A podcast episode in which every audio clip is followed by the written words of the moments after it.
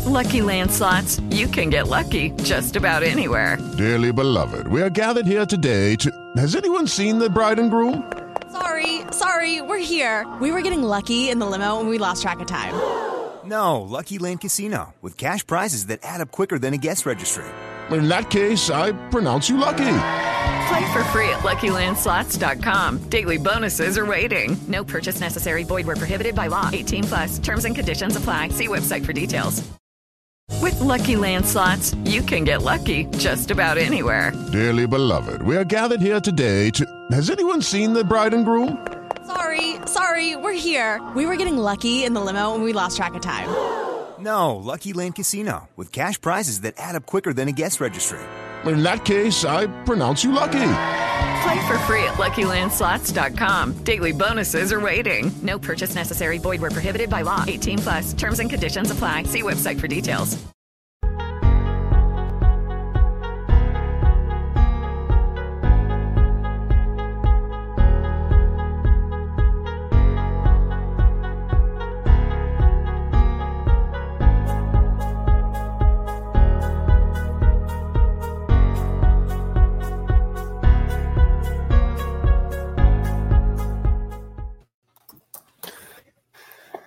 It is Destination Draft Day right here on the Landry Football Network. Nick Durst, Michael Rockman, back in business. Here we are. Another week of the NFL season in the books. We're heading to week three now, and another week of the college football season in the books. But the big news come out of the weekend really had nothing to do with the games, Michael. And it was more so that the Big Ten is going to be back in late October it's going to get tricky here, especially looking towards you know the college football playoff and determining how we could uh, essentially make that work. Because what I see, I see some difficult scenarios here, Michael. I could see Alabama or Clemson, you know, or whoever wins the SEC and ACC. Obviously, we know they're getting in, but they're going to be done with their season at the end of November and the Big Ten's going to be in the middle of their season. So how does that work?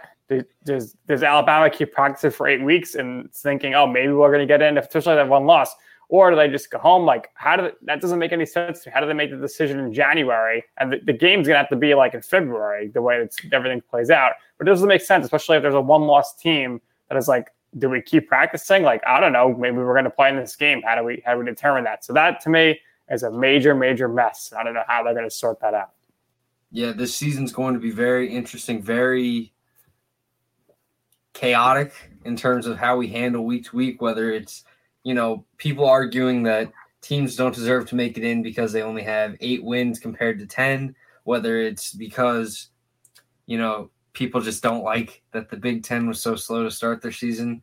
And also just because, you know, there's just always chaos in college football. So a team that maybe has one loss in the SEC didn't win it they're going to have to keep practicing. And then if Ohio State were to get upset by a team that's already lost about three games, then it becomes this whole, you know, who really gets in. And, you know, we know there's SEC bias at times for some of the fans that aren't rooting for the SEC. So we'll see a little bit of a, a lot of arguments going on between fan bases. I think Twitter is going to be crazy this year.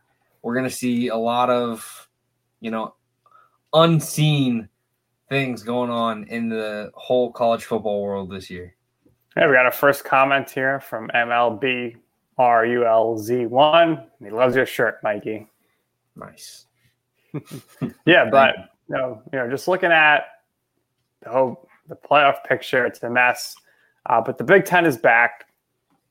Obviously, the favorites are Ohio State. Michigan is is going to have a, a good year, but is it going to be up to their standards? Probably not. Uh, Michigan State probably took a step back. Um, interested to see what happens with Minnesota this year, Michael, because they had that great run last year. Unfortunately, lost, but wouldn't that have been something if they, you know, ran the table and then they would have to keep Ohio State out of the, the college football playoff. So I'm interested to keep that to keep to keep an eye on that, but it's going to be um, really interesting to see how the the later season games work out. You know, we're talking in January or late December because usually they're not playing at that time. And the Big Ten is is home of the the coldest climate. So, you know, we're, we'll be seeing some games in the Big Ten where it's like one degree or like single digit degree games, and that's going to be crazy to see how that could impact a lot of guys. I guess specifically thinking about quarterbacks and and Justin Fields. Yeah, for sure. I mean, we're seeing snow games usually at the end of these regular seasons already as it is. So now with the season being delayed a little bit, pushed into October start date. Yes, there's less games, so we aren't going as deep as we possibly could, but still there's going to be some freezing games more so than we've seen before. As we get further into December, the weather gets colder. That's just a known fact at this point. And there's going to be some teams going up to places like Wisconsin, places like Minnesota, where they are not going to be having fun in terms of uh, staying warm. That's for sure. No, it's going to be it's going to be super super cold. Uh, I think what's interesting now is for like you know we discussed this on on our previous shows, but for the younger teams that were saying, okay, well we lost this season, which which stinks, but now we're going to have that spring season. No one's eligibility is going to really be impacted um, I guess the team we, we gave as a perfect example is Rutgers, who is going to be a young team anyway. Now, with the season actually happening and eligibility is going to come into play, you're probably going to see a lot of these freshman guys who were originally going to redshirt, still redshirt again, but during the chance that they were going to play a spring season or it wouldn't count, they were going to play. So they won't get the experience on that end. They're probably going to just traditionally redshirt and you're going to see a heavy load uh, management of the upperclassmen to, to play this season. Yeah, and you know the NCAA made a statement saying that anyone who plays a series is going to lose eligibility.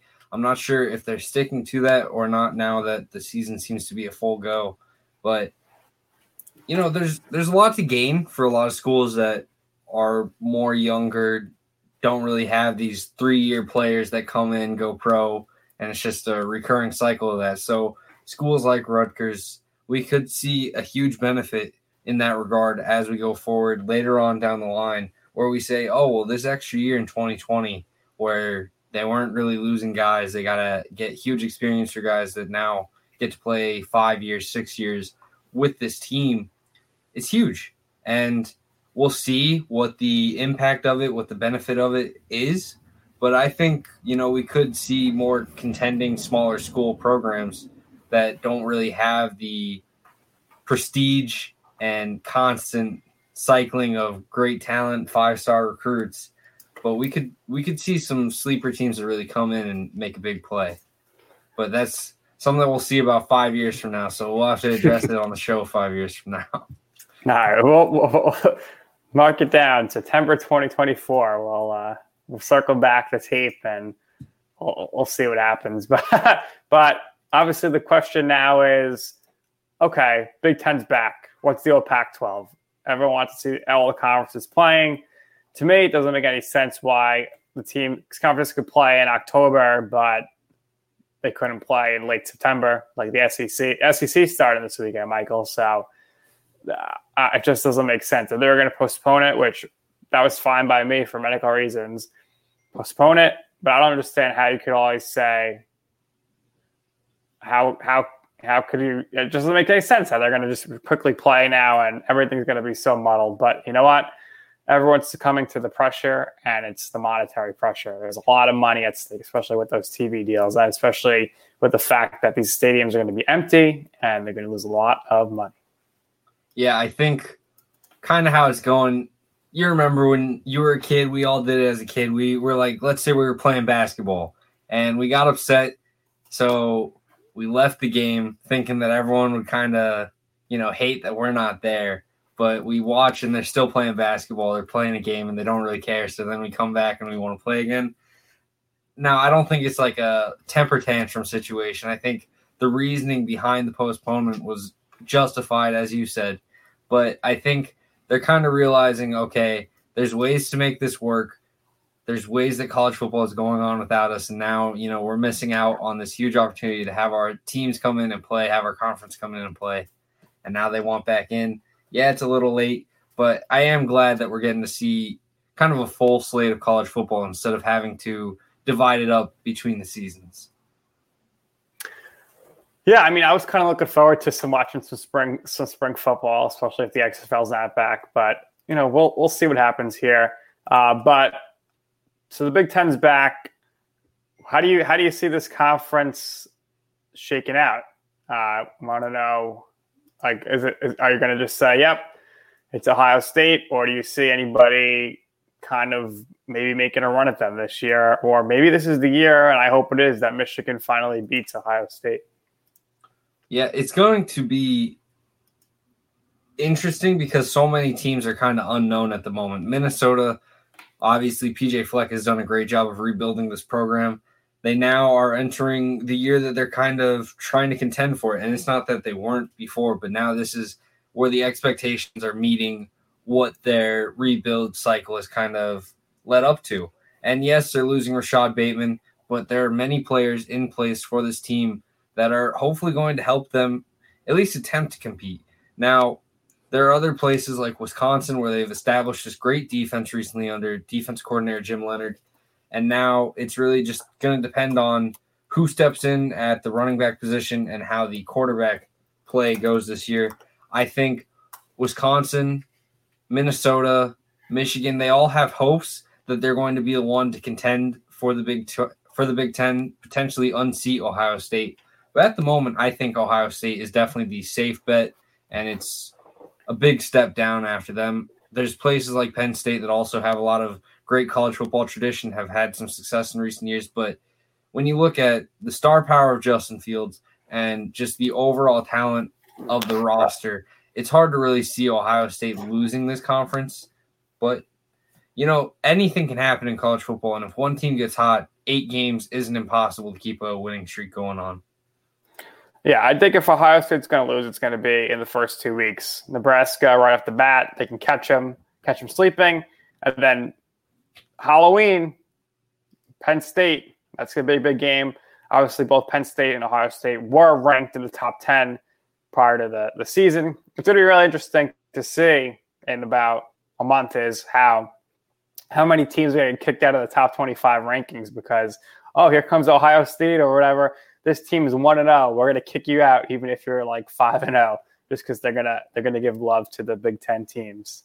Yeah, and we mentioned it before. It's gonna be interesting to see how they rank some of these teams that aren't playing. Is someone like USC gonna stay in the top twenty five at zero and zero, or are we gonna see them just drop almost like all the way out of it right away once teams start getting a few wins together? So we'll see how the committee handles it, how the rankings handle it, but it's going to be quite interesting. Just it, no one's seen this before, and I know I keep saying that, and I've said it a million times every show, but it's just something that we really have no idea what's going to happen from it. Our guy Glock Lesnar says Fleck could have a squad if Bateman, if he gets Bateman back. Hope the NCAA allows him to play. Yeah, Tanner Morgan and Rashod Bateman were a dynamic duo for a quarterback receiver last year yes, they lost Tyler Johnson, who was huge to the passing game, but if they can get Bateman back, I think this offense is going to get rolling right away, right out the gate. And who knows what PJ Fleck could do? He's a great coach. Yeah, no doubt about it. So, Big Ten, we got the favorites there. Pac 12, we will, of course, monitor and see what's going to happen with that season. But obviously, now with the return of the Big Ten, that's that's going to imp- uh, impact a lot of college football playoff predictions. I would think, Michael. This is kind of year where you're like, oh well, maybe they should expand the playoff, but it's still going to be four teams, and it's going to be really interesting to see how they determine strength of schedule and whatnot. Because obviously, everyone's going to say, oh, SEC teams have a stronger strength of schedule because they're just playing in conference. Big Ten has the second best strength of schedule because they're playing best in conference. Then you got ACC and then you got the Big 12. So we could be looking at a scenario where an undefeated Big 12 team doesn't get in because they're going to take a one-loss SEC team just based on strength of schedule, which which kind of sucks. I think, and this is this this particular year, it should be one team per per the Big Four conferences. But how do you how do you see that shaking out? Yeah, I think we're going to see some very talented teams left out of this playoff field. And ideally, we aren't going to see just every team, you know, you're kind of out of it once you're not undefeated anymore. But I think it's a really realistic possibility. We're going to see a lot of squads that kind of come in. Whether you go 8 0 or not is dependent on how you make it. And we're going to see some teams that, you know, they lose one game and then they start to tumble off because they know that there's no playoff coming anymore. And it's, it's kind of just the mindset of college football players already with 12 game seasons, but now when we're shortening it to 10, eight game seasons, we're going to see it even even harder. Every game is going to have much higher stakes. So, yeah, it's going to be quite interesting. So, Nick, why don't you give us your college football prediction for the field this year, and then I'll give mine. Yeah, I mean, unfortunately, my prediction is going to sound all too familiar to college football fans. You got to have to go with Clemson, defending champions. They're going to be in there. Alabama, they're going to win the SEC. Most likely, they'll be in there. Then you got, I put Oklahoma here, but I think they have a chance to go undefeated. However, you know, we've seen it before a one loss Georgia team, they end up getting in. Or if Alabama is a one loss team and there's an SEC champ, that's who ends up getting in. And then, assuming the Big Ten is going to be eligible, I, I'm going to go with Ohio State. But if for some reason the Big Ten is not eligible, I think Notre Dame, their one loss will come to Clemson and they'll end up getting in. This is my predictions. This is not who I like to see in the in the playoff. I would like to see an upset here. I'd love to see North Carolina get in. I'd love to see Texas get in. Uh, I would love to see that. I would love to see those those two teams happen. But Texas, uh, I like the direction they're going, but I think they're just still a little too young. They're not going to be able to beat Oklahoma. UNC, both of us, Michael, really like the way they're going, but Clemson's going to be tough. And they're gonna. They're, I think they'll probably be a two-loss team. They'll lose to Notre Dame and Clemson, so they won't get in. But uh, I really, I hate picking Ohio State. I hate picking Oklahoma, and I hate picking Alabama. But if the last five years tell me anything, it's more often than not these teams get in just based on merit alone, not exactly you know the strength of the strength of their season or what the other teams in, in, around the country do. Yeah, and for my predictions, I think that mindset of oh, I don't want to pick these same schools every year kind of impacted my predictions. I went a little spicy with my SEC champion. I have Clemson winning the ACC, getting in here. I have Oklahoma, I have Ohio State, but for my fourth team, we're going with Auburn Tigers. I think nice. Bo Nix had a very strong freshman year that gets underrated by many because he's not, you know, this flashy Kedon Slovis, Sam Howell type QB, but the overall ceiling of this kid is unlimited. And I think that he could really put together a big season as long as he's grown as a QB, grown as a passer. There are weapons on this team in Anthony Schwartz, Seth Williams that are going to provide for the passing game. You look at this defense, they lost a lot of guys in that front seven, but there's still so much talent there. There's Tyrone Truesdell, there's uh, Big Kat Bryant. There's talent all over this field. Yes, there's questions about Gus Malzahn. There's questions about all the players that have left.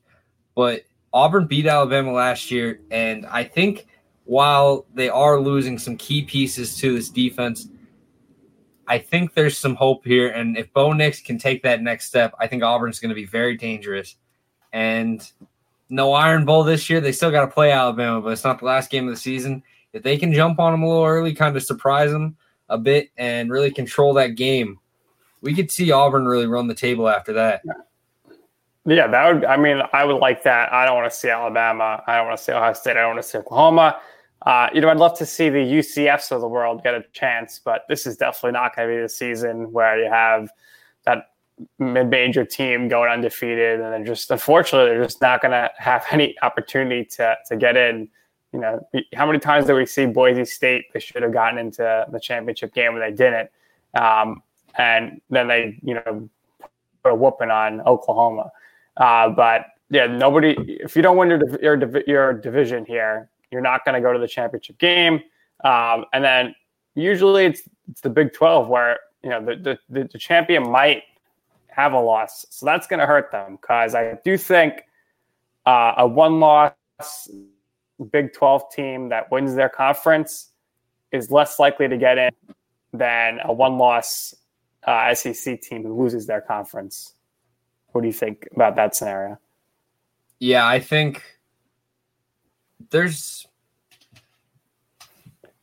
it's I'm not sure honestly. It's one of those situations where the SEC is obviously very talented and there's going to be a lot of love for the schools that are around there.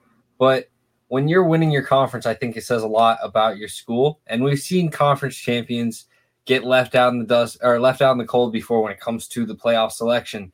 But I really do think that as long as you're winning your conference and you're coming from a major conference, you should be able to get into this field, especially now where there's no Pac 12 competition. Yes, there is a likelihood that the SEC is going to have two teams that are worthy of a playoff spot. But I don't know. I think you got to go with the conference champions, especially in a year like this where there's really only four major conferences.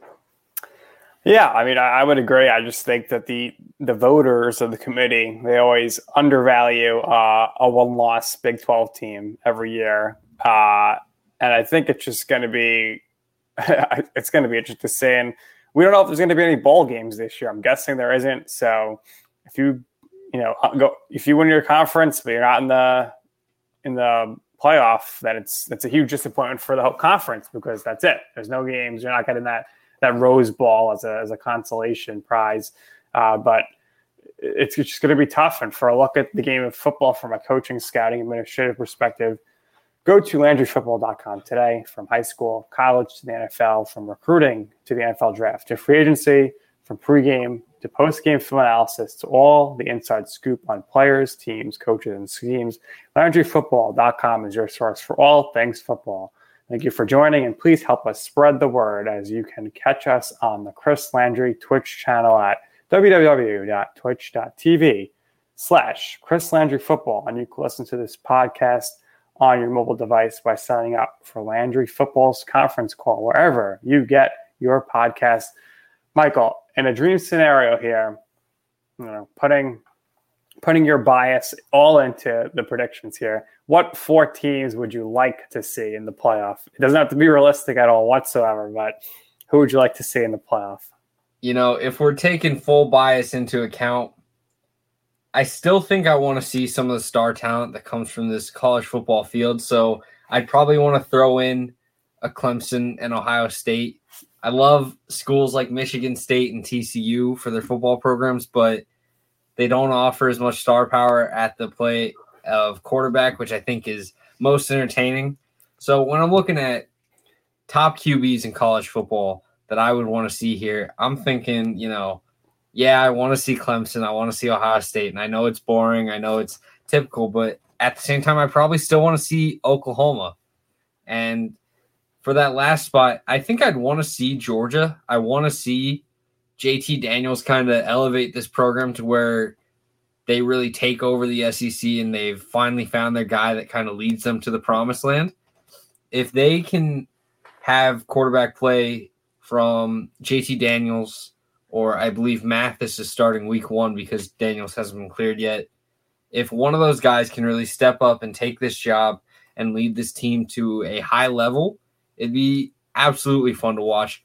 And then there's some guys that really have high ceilings, like Joe Milton out of Michigan. And if he were to take over and lead Michigan, that'd be fun to watch. I think it's just when you get star quarterback play with a fun storyline to really keep an eye on. You think about Joe Burrow wasn't really seen as a star quarterback until this year or this past year of college football before he was viewed as a nice one. Like he was probably top 20 in college football, but he was kind of viewed as someone that was a mid round guy and just a mid tier in terms of the stardom scale. So it can come from anywhere, and as long as they're providing some great quarterback play, I'll I'll love watching it. Yeah, I I, I would love you know loving to watch. Uh, last Friday, I think uh, Coastal Carolina had a game on ESPN. I was like stunned at their field. I don't know if you've seen it. It's like teal blue.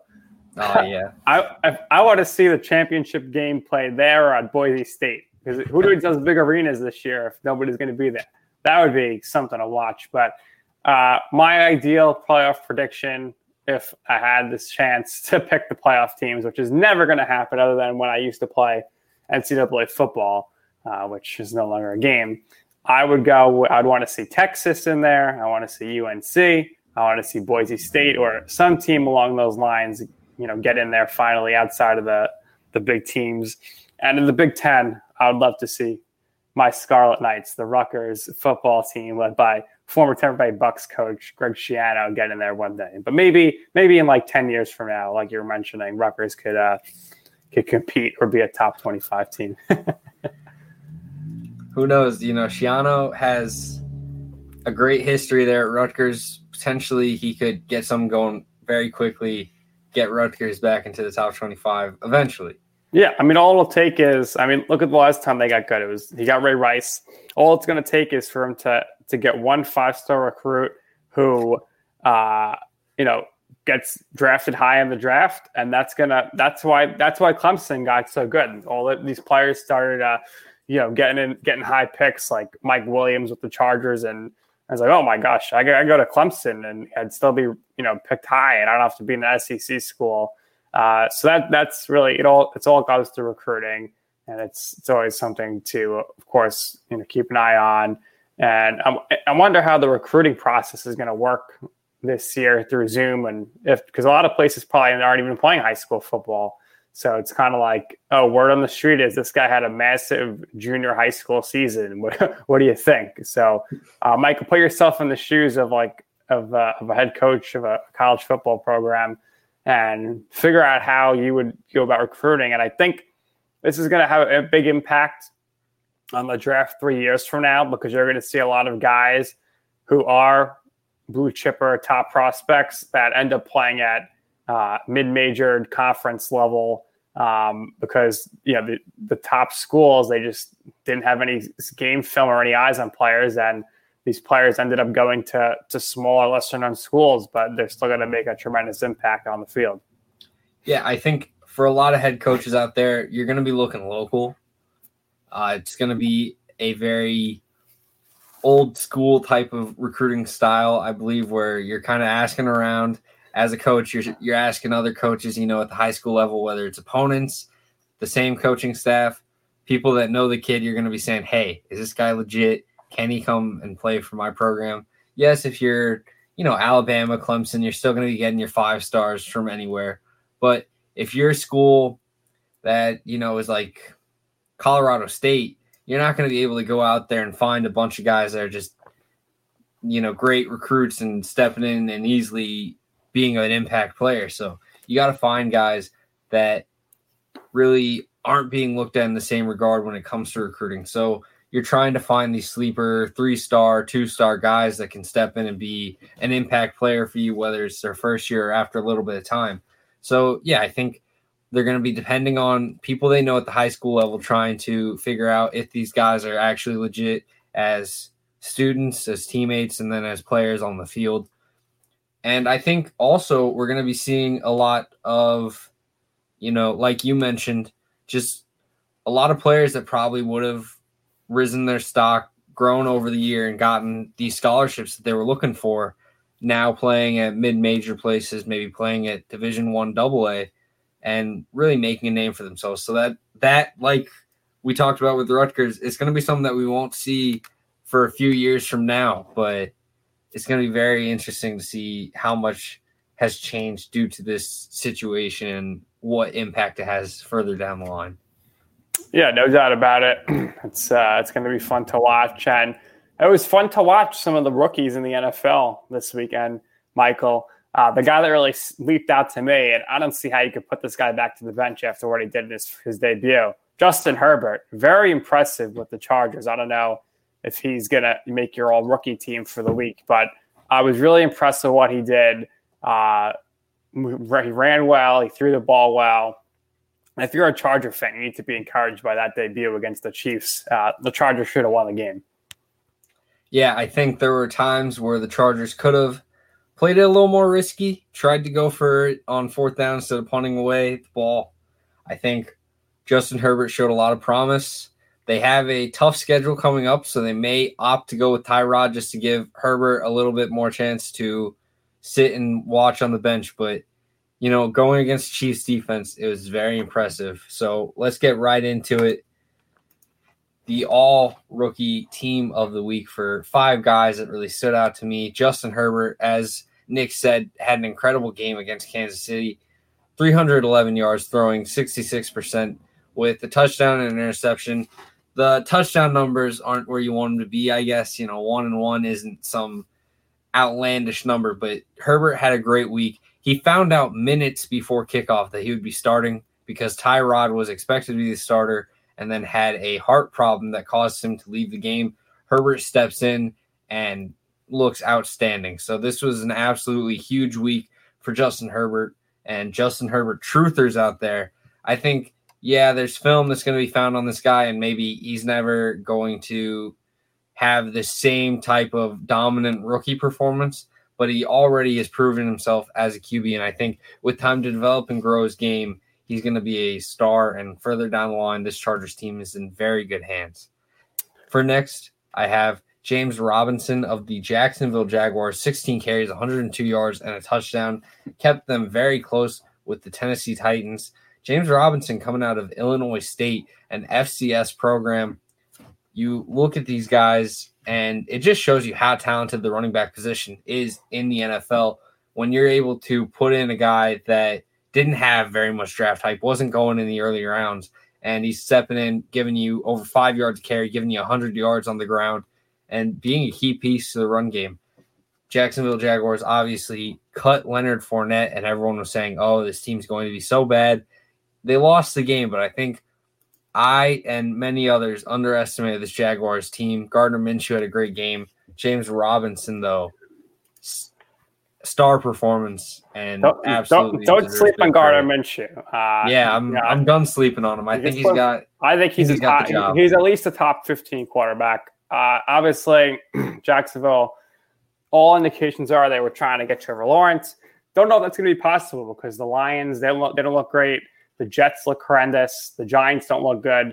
Uh, but if they get there with the first pick, I do see them picking Lawrence. But Minshew, I think this guy has proven he's a starter in this league. And I could see him having a really good 10, 15 year career in the NFL. Maybe he won't start the whole time, but he'll end up being like the top backup in the league, similar to Colt McCoy. Uh, but very impressed by the Jaguars despite the loss. Uh, my running back for the week would have been Jonathan Taylor. Uh, very similar numbers to James Robinson, but obviously they got blown out at home. Uh, at, at home, so um, you know, not ideal there. Yeah, I'm looking forward to seeing what Taylor can do as time goes on. I felt like James had the better performance, but Taylor is definitely going to have a great season in Indianapolis. Yeah, Moving I think on, I think oh, sorry, just with the Colts there. Um, yeah, they just um, they have that running game there, and I sorry, just I just misspoke when I said they got blown out. They they blew out the Vikings 28-11. and I think with uh, Mack, he's obviously hurt, so Taylor is now the starting running back. 26 carries, 101 yards, and a touchdown, uh, two receptions for nine yards. So I think he's going to be an impact player to to watch moving forward in the AFC South for sure. And I felt like he was probably going to take this job even if Mack was healthy. Mack now out, sadly, but I think they have a guy in Jonathan Taylor that they love, and he's going to be in for a big season. So moving on, I have Jedrick Wills as the next rookie of the week against Cincinnati, which I think has an underrated defensive line with guys like Dunlap, Lawson, and Hubbard. Jedrick Wills gave up only one pressure on about 25 passes zero sacks. He stepped in as a left tackle, coming from right, right tackle at Alabama. He has proven to be a very good rookie so far, proven to be natural on both sides of the line, I guess, because when you when you can do both, that's huge. And Wills just looks legit for this Cleveland Browns team. Looks like a great pick. All four of those offensive tackles were highly touted. The Browns got their guy, and he looks like a stud. Next up, I have Jeremy Chinn, and he only had six tackles. So on the stat sheet, it doesn't look like he's just, you know, having this dominant performance, but they have him playing all over the field for this Panthers team. And I think the Panthers defense as a whole just is very inconsistent. It's very much filled with young guys that don't really produce at a high level yet. They're still growing their game. Jeremy Chinn is playing all over the field and looking like an absolute like all-star. This guy is offering versatility that teams covet. Uh, whether he's playing strong safety, playing linebacker, playing in the nickel, he can play it everywhere. And the Panthers have an absolute star on their hands. Another FCS guy coming from Southern Illinois. Shout out to the Salukis. I think Jeremy Chinn is going to be special for the Panthers. And so far, through two weeks, he has proven to be a great pick and looking like a franchise corner piece for this Carolina defense. And moving on for the last rookie of the week, we have Antoine Winfield Jr., the safety for the Bucks. 11 tackles, one sack, and forced a fumble on Teddy Bridgewater. Look, when you have great safety play that can come down in the box and blitz or cover deep, it's huge. And Winfield plays all over the field for this Bucks secondary. It's still very young, whether it's Jamel Dean and Carlton Davis on the outside, Sean Bunting Murphy's also very good or guys like Winfield at safety. This defense is still growing in a lot of ways, but Winfield looks like one of the most seasoned vets out there. He has put up some great games so far, and against Carolina, he he put up his best game of the two. As he continues to grow over the season, I think we're going to see Winfield be a huge piece of this Bucks defense. And as he grows from year to year, I think he's going to be a bona fide star in the NFL. Yeah, I think uh, obviously big effort there by Winfield to help right things there for the Bucks. Uh, Panthers are just an interesting team right now. I see the talent there. Might not be resulting in wins, uh, but obviously, uh, of course, you know they they're in, in year one under Matt Rhule. Um, I, I guess the only guy that we didn't put in this list, which I guess we could technically put every week, um, but Herbert was better. I, I, would say, you know, Joe Burrow, very impressive again in week two. Uh, what have you liked or you've seen out of him so far, Michael? Yeah, I think Joe Burrow had another great week. Probably could have put him on this list and no one would have had an issue. He definitely dealt with a lot of pressure. He got hit more times, I think, against Cleveland and the Chargers in two weeks than he did his entire last season at LSU, is what I was hearing on Twitter. The kid is tough.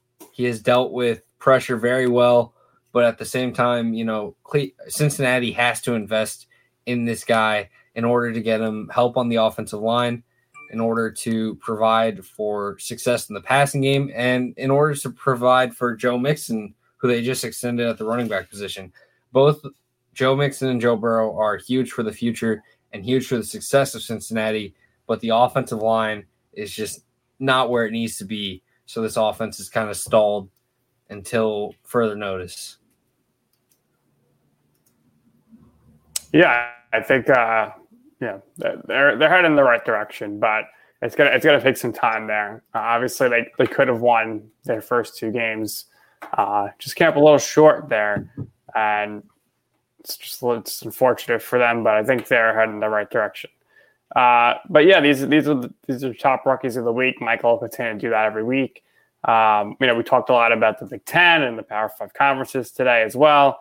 But outside of the the, the, the Power Five conferences, as we discussed, there's going to be a lot of talented guys coming through the system the next few years because they, they didn't get scouted properly during uh, quarantine and whatnot. But you know, right now across college football, Michael, there are a lot of really talented players outside of the Power Five. Yeah, and you know, let's take a look top positions of the G5. And here it is at quarterback, Dillon Gabriel of U University of Central Florida. I believe that this kid has some great torque on his passes. He has a very talented arm, some nice mobility. Stepped in early because of an injury to McKenzie Milton, and I think he's held held the job now. UCF has a great quarterback on their hands, and I think he is going to be a mid round pick when it comes to the draft, probably day two type guy. but there's a lot of upside and tools here to love. At the running back position, I know there's guys like Elijah Mitchell that are very talented, but I'm a big fan of Brenden Knox. I decided to go with him because I think he offers some great playmaking ability for Marshall. Watching their games, it's just been impressive seeing this guy get the ball and just take off downfield. There's some big playmaking ability. And when you're a running back, yeah, it's important that you're consistently getting decent gains, but at the same time, you got to be able to break free. And I think Brenden Knox offers that. There's some great, talented running backs in the G5 all over. But for me, Brenden Knox is my personal favorite, and I'm a huge fan. At wide receiver, it's another position that's very talented throughout the G5. For for me, I decided to put down Damonte Coxie, wide receiver out of Memphis. I think he's definitely one of the guys that was supposed to be drafted pretty early last year. He was talked about as a day two, day three type receiver. Decided to come back to Memphis. Now, most likely going to establish himself as a great receiver, probably stay in that day two range. But I think when teams look at finding a guy who's kind of well rounded, both able to go up and get a pass, silky smooth, offers decent athleticism, Coxie's that guy. And I think we kind of underrate those guys whenever they don't have these standout traits. But Coxie, I believe, is someone that will still be valued highly in terms of draft stock. And I look forward to seeing him both this season and at the next level. For tight end, I have Josh Pederson out of U, uh, University of Louisiana Monroe. Sorry about that. He's consistently producing high number of targets, receptions, yards, touchdowns and Louisiana Monroe has depended on him heavily. Put up about 43 catches last year, and he seems on track to be in for another big season. 6'5, about 240 pounds, nice frame. Looking at, you know, mid major tight ends, it's hard to gauge just how good they are, but he's able to box out defenders very easily. He's able to create plays with his feet. Josh Pederson, I believe, is someone that could be viewed highly come draft season for uh, you know, April, March, and we'll see him really rise up boards. On the offensive line, we have Josh Ball and tackle out of Marshall. I believe he's very nimble on his feet, works very well with strength, has nice long arms. He comes from Florida State and then he had to transfer to Marshall due to off field issues. So there's going to be concerns about this guy's character. However, you know, being six eight and still being able to have such nimble ability, stands about 309 pounds. This guy was able to be a great run blocker, make some moves for setting up Brenden Knox, and also was a solid pass blocker as well. I think he is going to get a lot of looks. We've seen Jim Nagy, the director of the Senior Bowl, talk about this guy. I didn't expect him to impress me as much as he did, and I'm I'm a big fan of Josh Ball. On the defensive line, we have Dion Novil, which is coming from my University of North Texas. Shout out to the Mean Green. 6'4, 330 pounds. This guy can play nose tackle, but he has excellent get off. He is usually the first one up at the snap. He occupies lanes. He's got a great anchor, and he's got a decent pass rush upside as well if you are looking for sleeper defensive tackles to look at for day three, I think Dion Novil is someone that could really surprise you with how much you like him. I'm a big fan, and I look forward to seeing him this season. He's already had some great games, hasn't really produced for stat sheet, but I think he's an absolute great piece for any defensive line. And watching this guy, I was blown away because usually I try to keep my bias out of it, but it was hard to when it comes to Dion Novil. At the edge spot, we got Jordan Smith, who is 6'7, 255 pounds for UAB, put up 10 sacks last year. And watching him against even great opponents, I watched his Tennessee game, and you can see it. His arms move very well. They are long, and he has some great athleticism. He usually goes under with his pass rush moves, which I think overall he's going to have a lot of uh, versatility that will be needed to be found in his pass rush arsenal, but this guy has produced very well for UAB. I love his size, I love his frame, and I think he offers great athletic ability to really make an impact and come around on the QB and where the ball is. Jordan Smith is someone that I think as the season goes along, we're going to start to hear his name more and more in draft circles from the media, from the news. Look for Jordan Smith to really fly up draft boards as the draft gets closer. At linebacker, we got Trajan Stephen McQueen, linebacker for Georgia State. I believe he is 6'1, 230 pounds, and he flies to the football. He is all around the play, had over 100 tackles last season, stands, or sorry, he's a key piece and leader to this defense. He has really established himself as a star for the Georgia State squad whether you're turning on a game or just reading anything about Georgia State, I think this guy has to be mentioned. The linebacker class for this year is a lot more talented than years past. So this guy will probably be going day three, maybe even undrafted. But I think he's a great piece for his squad, and I think he's definitely going to find himself on a roster come the offseason and draft time. At cornerback, we got Shaun Jolly of Appalachian State. He stands about five nine, so he's likely going to be playing in a more nickel type role. But Shaun Jolly has produced year after year for Appalachian State. Anyone who is a Mountaineer fan loves this guy. I talk to their fans, ask how legit he is, and they seem very high on him. They think he's the real deal. Shaun Jolly is, you know, excellent playmaking skills, great at playing the ball, great at playing his guy, very physical for five nine. I think when you hear five nine, you often think that they're just going to be able to be, you know, knocked out of the play. But he's one of those guys that is hard nosed for the football, and he's not going to give it to you easily just because he's a little shorter than usual. And then the safety class for the G5, I think, is absolutely outstanding. I had to go with James Wiggins just because he's a personal favorite of mine. But there are so many guys in this class that I think will be coming from the G5 level, whether it's Blankenship out of Mid Tennessee State and Richie Grant out of UCF. There are many options all over college football. James Wiggins for me is an outstanding athlete. Probably would have been in the draft last year, but tore his ACL, returned to Cincinnati, and is now on pace for what I think will be a great season. So, Nick, this is the G5 top players at the position for me.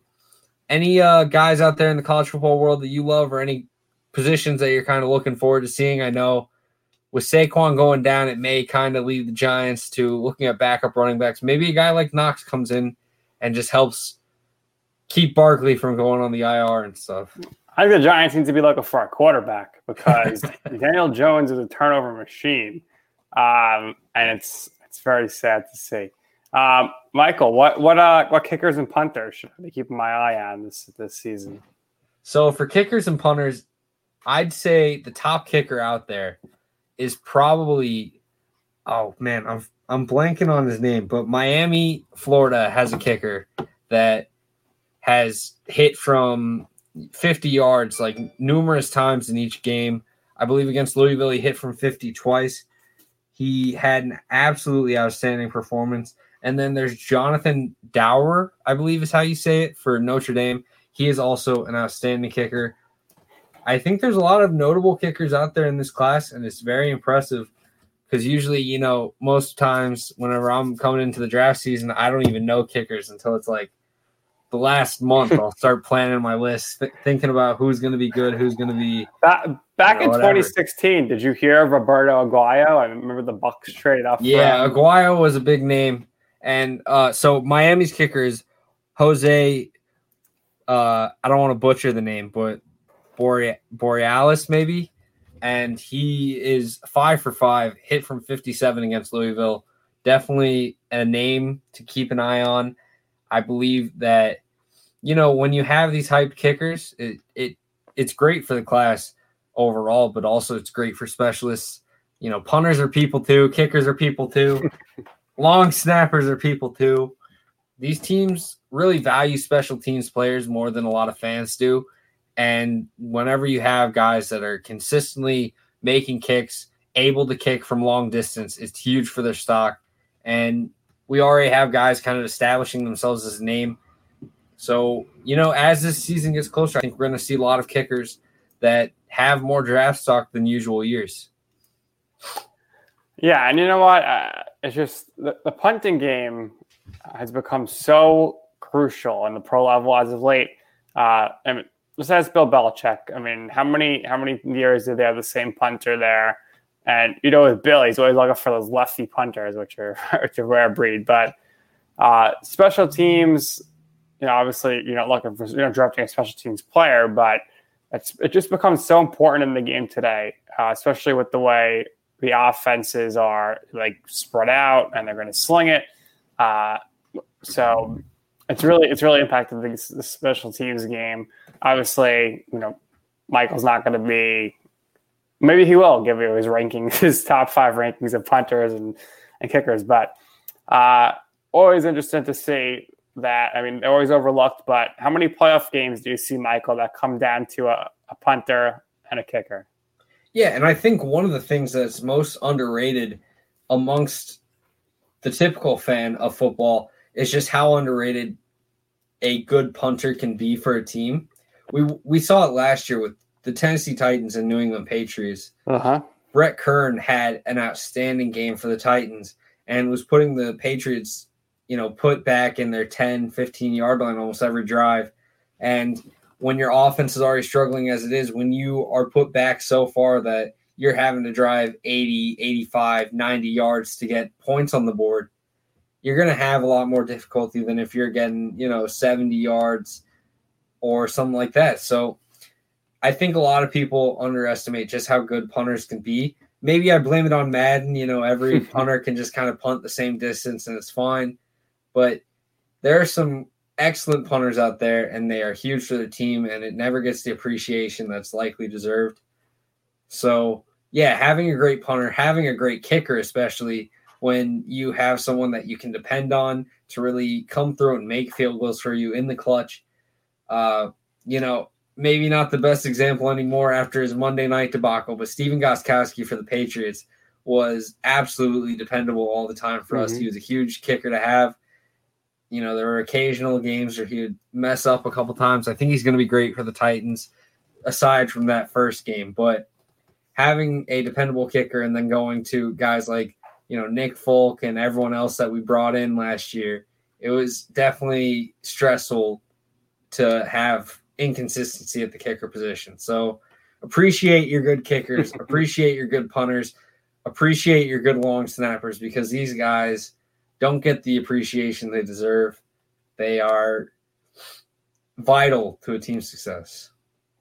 Yeah, no doubt about it. And of course, before Gostkowski, Adam Vinatieri, who probably is the best kicker of all time for sure. Uh, he's gonna go. He's and how great was it to see him with his with his buddies Gronkowski and Brady and and Belichick doing the the top hundred at the Super Bowl. That was nice, nice little reunion there. Uh, and then you know with the just as a Giants fan, Steve Weatherford was huge in that in the Super Bowl against the Patriots. Uh, Jeff Feagles, he has the the most punt yards of all time. I think he should be a Hall of Famer. But yeah, special teams is definitely huge and um, always something, always something that impacts games either way. Uh, Michael, any any uh, midweek games you're looking forward to this week? Um, well, first, real quick, I just want to say if you're looking for any tape to watch on these guys, I'd say turn on UAB versus Tennessee. Jordan Smith was absolutely dominant in that game. I really enjoyed watching him for the midweek games, UAB plays Southern Alabama this week. If people are interested in that, I think that is about the only game yeah. for college football that's going to be happening. So, you know, it's it's worth turning on if you want to watch these mid-level prospects or just want to watch some solid college football play going on. I think UAB will probably rough them up a little bit. But yeah, I mean, if you if you really are looking for football this midweek, I think your best bet is just watching the Thursday night game of Jacksonville versus Miami. Maybe doesn't offer the overall upside of some of the other Thursday night games, but I think watching Minshew against a guy like Brian Flores, who is going to have a very strong defense that will improve week to week, it's going to be very fun to watch a young QB going against a great defensive mind. Yeah, I thought we were going to see the debut of Tua this week. I said, oh, Fitzpatrick throws, throws three interceptions. They go to Tua. Fitzpatrick comes out, three touchdowns. You know, it's Jekyll and Hyde with him every week. It's on and off. So the debut of Tua is going to have to wait just a little bit longer, at least another week or two, I think, because uh, Fitzpatrick does what he does best, which is you know, go go off and have touchdowns. Then I'll have his three interception game. It'll be back and forth. So certainly something to uh, to, to watch on Thursday. No doubt about it. Thank you for joining, and please help us spread the word as you can catch us on the Chris Landry Twitch channel at www.twitch.tv slash Chris Landry Football. And you can listen to this podcast on your mobile device by signing up for Landry Football's conference call wherever you get your podcast for a look at the game of football from a coaching, scouting, administrative perspective, go to LandryFootball.com today from high school, college to the NFL, from recruiting to the NFL draft to free agency, from pregame to postgame film analysis to all the inside scoop on players, teams, coaches, and schemes. LandryFootball.com is your source for all things football. Michael, another another show in the books, and it's going to be an exciting week in the football world. Yes, sir. Looking forward to it. And we will see you guys on Friday. We will have some games of the week to watch. We'll preview some of the more, uh, we'll preview some more college football that's coming up. And we look forward to talking more draft as always. Nick, it's been a pleasure. Fans, as always, it's been a pleasure. That's all for us here at Destination Draft Day. Take care. Hello, it is Ryan, and we could all use an extra bright spot in our day, couldn't we? Just to make up for things like sitting in traffic, doing the dishes, counting your steps, you know, all the mundane stuff. That is why I'm such a big fan of Chumba Casino. Chumba Casino has all your favorite social casino style games that you can play for free anytime, anywhere with daily bonuses. That should brighten your day a little. Actually, a lot. So sign up now at chumbacasino.com. That's ChumbaCasino.com. No purchase necessary. VGW. Void were prohibited by law. See terms and conditions. 18 plus. With the Lucky Land Slots, you can get lucky just about anywhere. This is your captain speaking. Uh, we've got clear runway and the weather's fine, but we're just going to circle up here a while and uh, get lucky. No, no, nothing like that. It's just these cash prizes add up quick. So I suggest you sit back, keep your tray table upright, and start getting lucky. Play for free at LuckyLandSlots.com. Are you feeling lucky? No purchase necessary. Void where prohibited by law. 18 plus terms and conditions apply. See website for details.